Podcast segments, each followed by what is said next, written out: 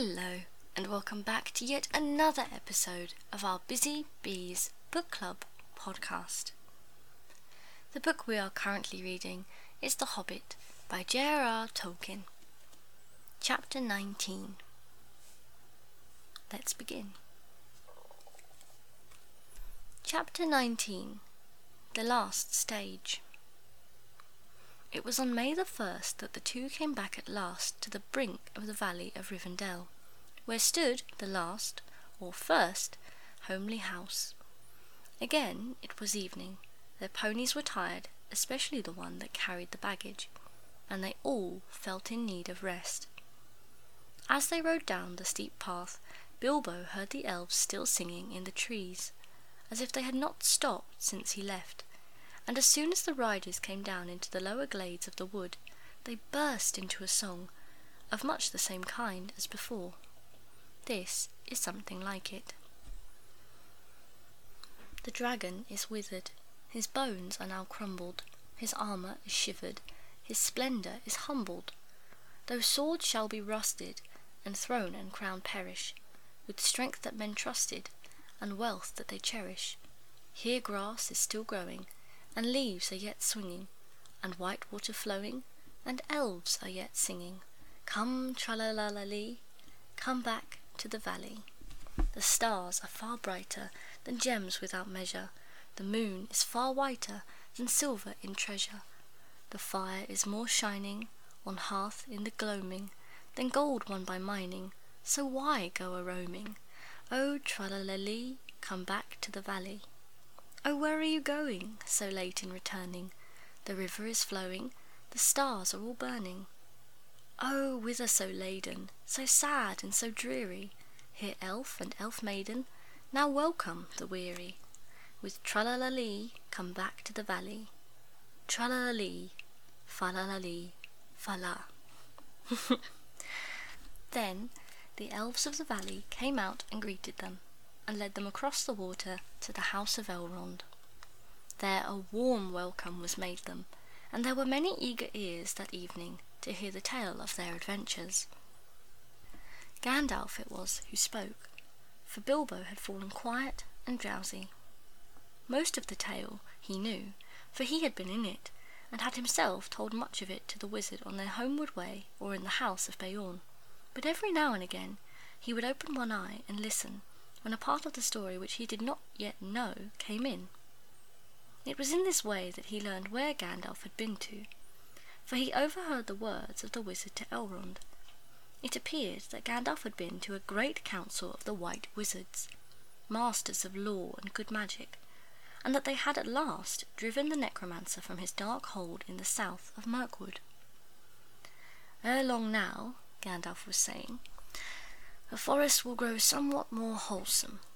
The north will be freed from that horror for many long years, I hope. Yet I wish he were banished from the world. It would be well indeed, said Elrond, but I fear that will not come about in this age of the world, or for many after. When the tale of their journeyings was told, there were other tales, and yet more tales, tales of long ago, and tales of new things, and tales of no time at all, till Bilbo's head fell forward on his chest, and he snored comfortably in a corner. He woke to find himself in a white bed, and the moon shining through an open window. Below it, many elves were singing loud and clear on the banks of the stream. Sing all ye joyful, now sing all together. The winds in the tree top, the winds in the heather. The stars are in blossom, the moon is in flower, and bright are the windows of night in her tower. Dance, all ye joyful, now dance all together. Soft is the grass, and let foot be like feather. The river is silver, the shadows are fleeting. Merry is Maytime, and merry our meeting. Sing we now softly, and dreams let us weave him. Wind him in slumber, and there let us leave him. The wanderer sleepeth, now soft be his pillow. Lullaby, lullaby, alder and willow. Sigh no more pine, till the wind of the morn, full moon, dark be the land. Hush, hush, oak, ash, and thorn, hushed be all water, till dawn is at hand. Well, merry people, said Bilbo, looking out. What time by the moon is this? Your lullaby would waken a drunken goblin, yet I thank you. And your snores would waken a stone dragon, yet we thank you, they answered with laughter. It is drawing towards dawn, and you have slept now since the night's beginning. Tomorrow, perhaps, you will be cured of weariness. A little sleep does a great cure in the house of Elrond, said he. But I will take all the cure I can get. A second good night, fair friends. And with that he went back to bed and slept till late morning. Weariness fell from him soon in that house, and he had many merry a jest and dance, early and late, with the elves of the valley. Yet even that place could not long delay him now, and he thought always of his own home. After a week, therefore, he said farewell to Elrond, and giving him such small gifts as he would accept, he rode away with Gandalf. Even as they left the valley, the sky darkened in the west before them, and wind and rain came up to meet them. Merry as Maytime, said Bilbo, as the rain beat into his face, but our back is to legends, and we are coming home. I suppose this is the first taste of it. There is a long road yet, said Gandalf. But it is the last road, said Bilbo. They came to the river and marked the very edge of the borderland of the wild, and to the ford beneath the steep bank which you may remember. The water was swollen both with the melting of the snows at the approach of summer, and with the day-long rain, but they crossed with some difficulty and pressed forward, as evening fell, on the last stage of their journey. This was much as it had been before, except that the company was smaller and more silent. Also, this time, there were no trolls. At each point on the road, Bilbo recalled the happenings and the words of a year ago. It seemed to him more like ten, so that of course he quickly noted the place where the pony had fallen in the river, and they had turned aside for their nasty adventure with Tom and Bert and Bill. Not far from the road they found the gold of the trolls, which they had buried, still hidden and untouched. I have enough to last me my time, said Bilbo when he had dug it up. You had better take this, Gandalf. I dare say you can find a use for it. Indeed I can, said the wizard, but share and share alike. You may find you have more needs than you expect. So they put the gold in bags and slung them on the ponies, who were not at all pleased about it. After that their going was slower, for most of the time they walked, but the land was green and there was much grass, through which the hobbit strolled along contentedly. He mopped his face with a red silk handkerchief. No, not a single one of his own had survived. He had borrowed this one from Elrond, for now June had brought summer, and the weather was bright and hot again. As all things come to an end, even this story, a day came at last when they were in sight of the country where Bilbo had been born and bred, where the shapes of the land and of the trees were as well known to him as his hands and toes. Coming to a rise, he could see his own hill in the distance, and he stopped suddenly and said, Roads go ever on and on, over rock and under tree, by caves where never sun has shone, by streams that never find the sea, over snow by winter sown, and through the merry flowers of June, over grass and over stone, and under mountains in the moon. Roads go ever on and on, under cloud and under star, yet feet that wandering have gone, turn at last to home afar. Eyes that fire and sword have seen, and horror in the halls of stone, look at last on meadows green, and trees and hills they have long known. Gandalf looked at him. My dear Bilbo, he said, something is the matter with you. You are not the hobbit that you were. And so they crossed the bridge and passed the mill by the river, and came right back to Bilbo's own door. Bless me! What's going on? he cried. There was a great commotion, and people of all sorts, respectable and unrespectable, were thick round the door, and many were going in and out, not even wiping their feet on the mat, as Bilbo noticed with annoyance. If he was surprised, they were more surprised still, he had arrived back in the middle of an auction. There was a large notice in black and red hung on the gate stating that on June the 22nd Messrs. Grubb, Grubb, and Burrowes would sell by auction the effects of the late Bilbo Baggins, Esquire, of Bag End, Underhill, Hobbiton. Sale to commence at ten o'clock sharp.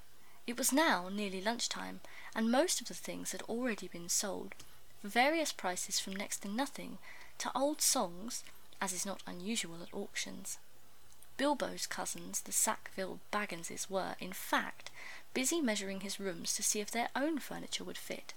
In short, Bilbo was presumed dead, and not everybody that said so was sorry to find the presumption wrong. The return of Mr. Bilbo Baggins created quite a disturbance, both under the hill and over the hill, and across the water. It was a great deal more than a nine days' wonder. The legal bother, indeed, lasted for years. It was quite a long time before Mr. Baggins was in fact admitted to be alive again. The people who had got specially good bargains at the sale took a deal of convincing, and in the end, to save time, Bilbo had to buy back quite a lot of his own furniture. Many of his silver spoons mysteriously disappeared and were never accounted for. Personally, he suspected the Sackville Bagginses. On their side, they never admitted that the returned Baggins was genuine, and they were not on friendly terms with Bilbo ever after. They really had wanted to live in his nice hobbit hole so very much. Indeed, Bilbo found he had lost more than spoons. He had lost his reputation. It is true that forever after he remained an elf friend, and had the honour of dwarfs, wizards, and all such folk as ever passed that way, but he was no longer quite respectable. He was, in fact, held by all hobbits of the neighbourhood to be queer, except by his nephews and nieces on the Took side, but even they were not encouraged in their friendship by their elders. I am sorry to say that he did not mind. He was quite content, and the sound of the kettle on his hearth was ever after more musical than it had been even in the quiet days before the unexpected party. His sword he hung over the mantelpiece, and his coat of mail was arranged on a stand in the hall until he lent it to a museum. His gold and silver was largely spent in presents, both useful and extravagant, which to a certain extent accounts for the affection of his nephews and nieces. His magic ring he kept a great secret, for he chiefly used it when unpleasant callers came. He took to writing poetry and visiting the elves, and though many shook their heads and touched their foreheads and said, Poor old Baggins, and though few believed any of his tales, he remained very happy to the end of his days, and those were extraordinarily long. One autumn evening, some years afterwards, Bilbo was sitting in his study writing his memoirs. He thought of calling them There and Back Again, A Hobbit's Holiday, when there was a ring at the door. It was Gandalf and a dwarf, and the dwarf was actually Balin. Come in, come in, said Bilbo, and soon they were settled in chairs by the fire. If Balin noticed that Mr. Baggins's waistcoat was more extensive and had real gold buttons, Bilbo also noticed that Balin's beard was several inches longer, and his jewelled belt was of great magnificence. They fell to talking of their times together, of course, and Bilbo asked how things were going in the lands of the mountain. It seemed they were going very well. Bard had rebuilt the town in Dale, and men had gathered to him from the lake and from south and west, and all the valley had become tilled again and rich, and the desolation was now filled with birds and blossoms in spring, and fruit and feasting in autumn. And Lake Town was refounded, and was more prosperous than ever, and much wealth went up and down the running river, and there was friendship in those parts between elves and dwarfs and men. The old master had come to a bad end. Bard had given him much gold for the help of the lake people, but being of the kind that easily catches such disease, he fell under the dragon sickness, and took most of the gold and fled with it, and died of starvation in the waste, deserted by his companions. The new master is of wiser kind, said Balin, and very popular, for of course he gets most of the credit for the present prosperity. They are making songs which say that in his day the rivers run with gold. Then the prophecies of the old songs have turned out to be true, after a fashion, said Bilbo. Of course, said Gandalf. And why should they not prove true? Surely you don't disbelieve the prophecies because you had a hand in bringing them about yourself. You don't really suppose, do you, that all your adventures and escapes were managed by mere luck, just for your sole benefit? You are a very fine person, Mr. Baggins, and I am very fond of you, but you are only quite a little fellow in a wide world after all. Thank goodness, said Bilbo, laughing, and handed him the tobacco jar. And that is the last chapter of The Hobbit by J.R.R. Tolkien. Thank you all so much for joining me. Rereading The Hobbit has been a lot of fun. Um, this will be the last podcast episode for a little while until we pick a new book. But until then, please stay well, and I'll see you at book club. Goodbye for now. Bye!